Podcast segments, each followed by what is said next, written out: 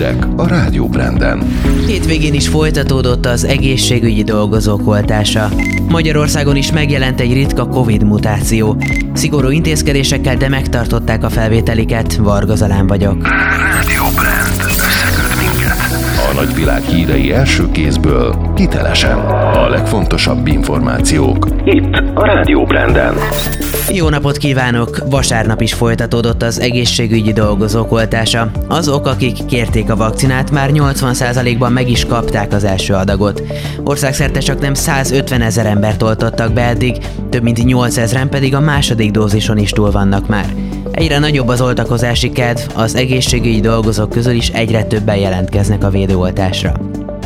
Közben Magyarországon is megjelent a koronavírus rendkívül ritka, de súlyos szövődménye, a többszervi gyulladás, ami főleg a gyerekeknél alakulhat ki.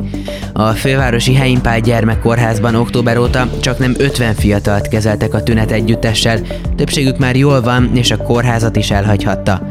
A gyulladás a szövődmény a tünetmentes fertőzötteknél alakulhat ki, a gyógyulás után néhány héten magas láz, erős hasi fájdalom és különféle bőrkiütés jelzi a bajt.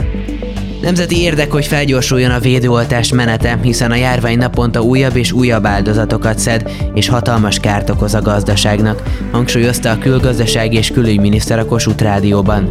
Szijjártó Péter utalt arra is, hogy a világban óriási a verseny az országok között az oltóanyagokért. Hétfőtől elérhető az ingyenes digitális jólét szoftver alapcsomag, közölte az Innovációs és Technológiai Minisztérium államtitkára. Ebben olyan programokat, például böngésző, levelező és multimédia szoftvereket kínálnak, amelyek a számítógépes munkavégzés, a tanulás és a szórakozás mellett könnyebbé teszik a hivatali ügyek intézését is. Az ingyenes csomagot a szoftveralapcsomag.hu oldalról lehet letölteni. Szigorú intézkedések mellett tartották meg szombaton a középiskolai írásbeli felvételi vizsgákat. Csak nem 75 ezer diák magyar nyelvi irodalomból, illetve matematikával adott számot tudásáról. A feladatok megoldását az oktatás.hu honlapon lehet megnézni. Virtuálisan megtekinthető a Kecskeméti Cifrapalota népszerű sziszitárlata, mostantól az online térben is bejárható a Katona József Múzeum időszaki kiállítása.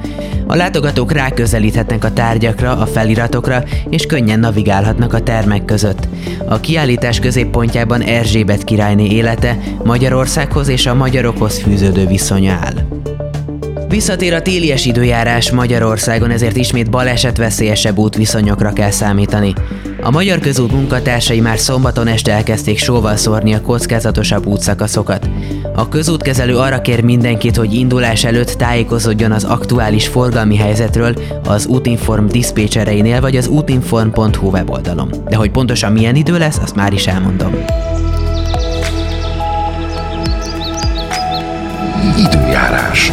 Fokozatosan beborul az ég, egyre több felé várható havazás, emiatt Budapestre és 9 megyére figyelmeztetést adott ki a meteorológiai szolgálat. Néhol a hegyekben akár 20 cm-nyi hó is hullhat, az északnyugati nyugati szelet erős viharos lökések kísérhetik. Éjszaka mínusz 5 plusz 5 napközben 0 plusz 6 fok várható. A szerkesztőt Varga Zalánt és a Rádió Brand híreit hallották. Rádió Brand.